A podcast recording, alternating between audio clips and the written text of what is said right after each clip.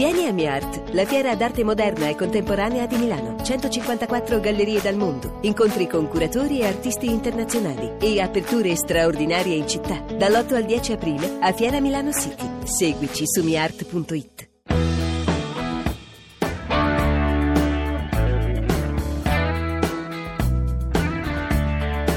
Pezzi da 90.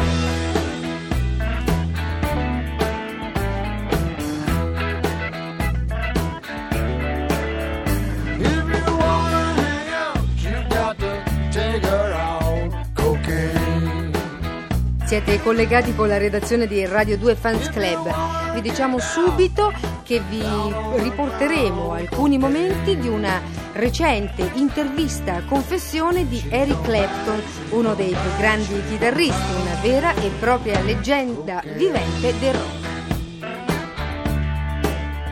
Volevo morire, bevevo e mi drogavo, avevo una moglie meravigliosa, Patty Boyd, una splendida casa e macchine bellissime. Lo spirito del blues non ha niente a che fare con quanti soldi hai, è uno stato dell'anima, una malinconia e un dolore che ti scava dentro e ti porta a suonare in un certo modo. È la musica della maturità e della sofferenza, più difficile forse di un Mozart o di un Bach, più bisognosa di disperazione. Per questo, oggi che ho raggiunto i 50 anni, mi sento abbastanza vecchio per essere un uomo di blues. La vita non mi ha risparmiato il tormento necessario per capirlo, ma adesso sto bene, mi sento sereno, ma non sono in grado di dire a qualcuno come comportarsi. So solo che il prezzo da pagare per condurre una certa vita è davvero molto alto.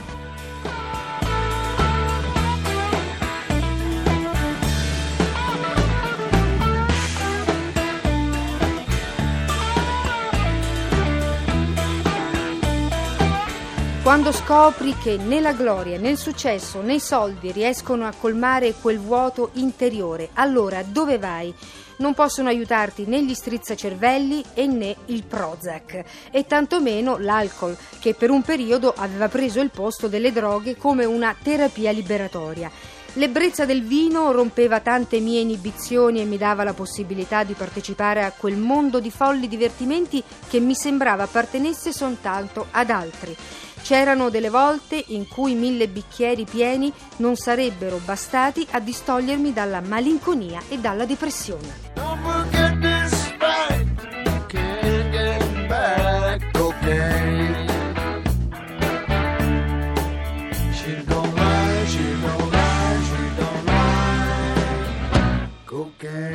La morte ha sfiorato Eric Clapton per ben due volte. Nell'81 a bordo della sua Ferrari e nel 90 quando all'ultimo minuto decise poi di non salire su quell'elicottero nel quale trovò la morte Steve Ray Vaughan. È la maledizione del blues, dice il musicista. La morte ti rifiuta per farti soffrire di più, per aggravare quella sofferenza che è la reale ispiratrice di quella musica bellissima e maledetta.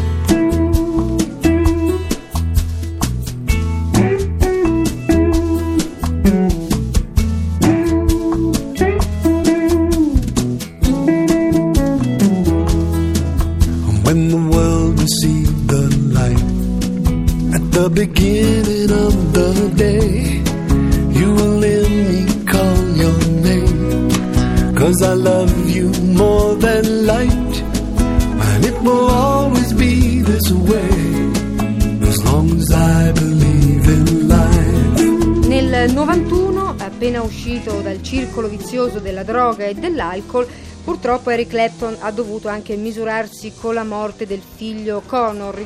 Restai come paralizzato nei sentimenti e nel dolore, non riuscivo a piangere, ad esprimere la mia disperazione. Noi inglesi ci chiudiamo e nascondiamo il nostro dolore, fingiamo che tutto va bene e che sappiamo tenere sotto controllo la situazione. Invece dentro è tutta un'altra cosa. Mi rendevo conto che non potevo crollare, che dovevo trovare la forza di sfogarmi e nel blues ho ritrovato me stesso.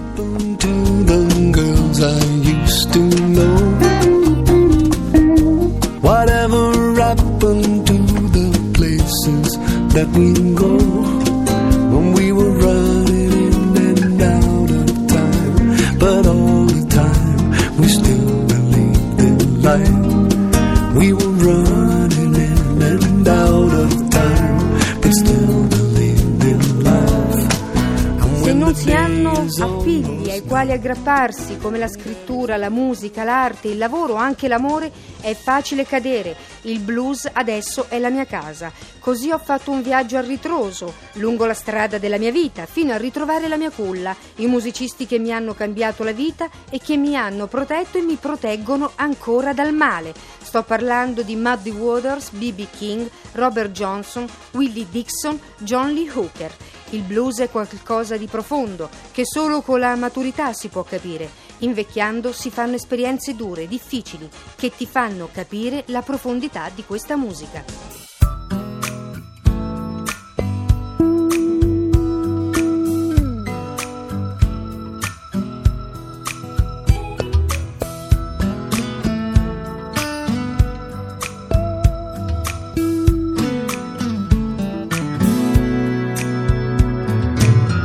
If I can reach the stars, pull one down for you, shining on my heart, so you could see. Se guardo al mio passato non vedo soltanto i dischi dei Cream o l'album con il Blind Faith, ma tanti altri piccoli momenti della mia carriera di musicista. Riconoscere in alcuni di essi una certa mia inettitudine è stato abbastanza imbarazzante, ma anche all'interno di quei dischi non riusciti c'è magari una sezione di un minuto in cui sono evidenti segni di ciò che avrei composto dopo.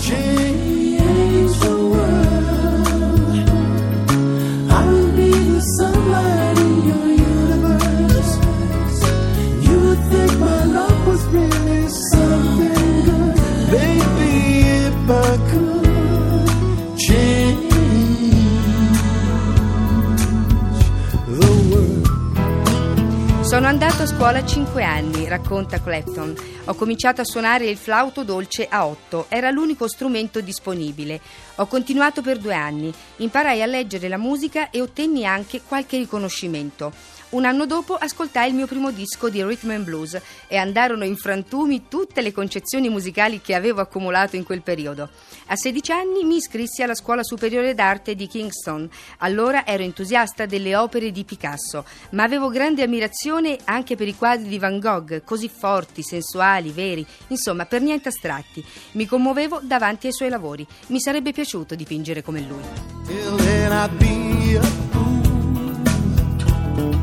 Clapton, in una recente intervista, parlando anche dell'amicizia che lo legava a Jimi Hendrix, ha detto Entrambi ci rendevamo conto di quanto fossimo distanti dal resto della scena musicale di allora. C'era tra noi una sorta di fratellanza spirituale di cui avevamo deciso di non parlare in pubblico. Jimmy spesso si confidava con me, non ne poteva più di tutta quella gente che andava a sentirlo solo per vederlo suonare con i denti. Io parlavo con lui delle difficoltà che incontravo nei Cream, prosegue il chitarrista inglese. Dopo che Jimmy morì, smisi di ascoltare la sua musica, decisi di non parlare in pubblico di lui. Quasi mi infastidiva che tanta gente lo amasse, lo idolatrasse. Ero un po' ossessivo nei suoi confronti. E prosegue l'artista dicendo: La paura e la solitudine sono sempre quelle le chiavi del mio malessere. Riguarda mio figlio Connor, morto tragicamente qualche anno fa, devo a lui la mia esistenza sulla faccia della terra, così come devo a lui aver smesso di bere e di drogarmi. È stato il suo ultimo regalo.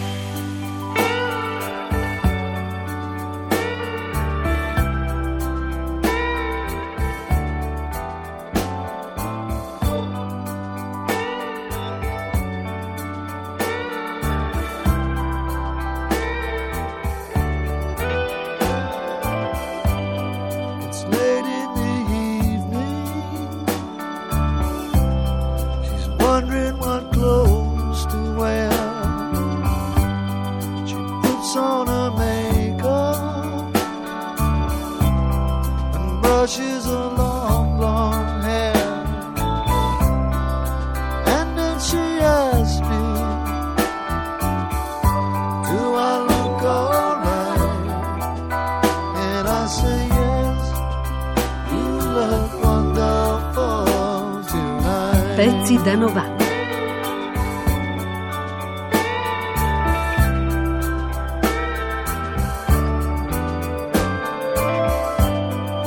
Go to a party.